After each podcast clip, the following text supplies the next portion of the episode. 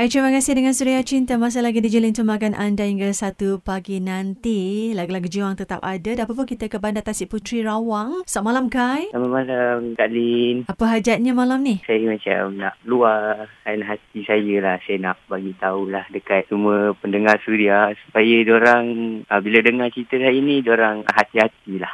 Saya punyalah setia dengan dia. Apa yang dia cakap kat saya, janganlah curang semua. Saya buat. Lepas tu, ini bukan kali pertama dia curang dengan saya. Ini adalah kali ketiga. Saya bagi dia peluang sebab saya tahu hubungan kita orang boleh dibaiki. Sebab saya nak settlekan dengan cara yang matang. So, tahu-tahu dia curang belakang saya disebabkan orang ketiga. Orang tu dia tak tahu apa yang dia hasut semua. Dia dah termakan dengan kata-kata manis lelaki tu. Untuk pengajaran bagi kita ni, saya harap lepas ni, if mana-mana perempuan yang dah ada pasangan, yang betul-betul nak halalkan dia semua, jaga pasangan korang baik-baik. Kalau nak dah dapat someone, jangan cepat percaya dengan dia sebab kata-kata manis lelaki ni lebih berbisa daripada bisa ular. Wah, ini memang dari hati betul awak berkata-kata ni, Kak. Ah, ya? Memang dari hati, Kak Lin. Saya sungguh-sungguh, Kak Lin, nakkan dia sebab sayangkan dia. Tapi, yelah, tak ada jodoh kan. Even family pun dah kenal. Jadi, anggap je lah ini takdir buat saya. Berapa lama awak bercinta dengan dia? Nak dekat tahun setengah macam tu lah. Siapa nama si dia ni? Saya gelarkan dia L lah. Dia ada di mana? Oh, dia ada kat Kelang. Jadi malam ini, kiranya L sedang dengarkan Suria Cinta. Seorang wanita yang menghancurkan harapan awak, impian awak, melenyapkan segala kebahagiaan awak bayangkan eh. Bersama dengan dia kan. Apa yang Kai nak katakan pada L tu di Kelang? If dah dapat someone yang boleh jaga dia elok, terimalah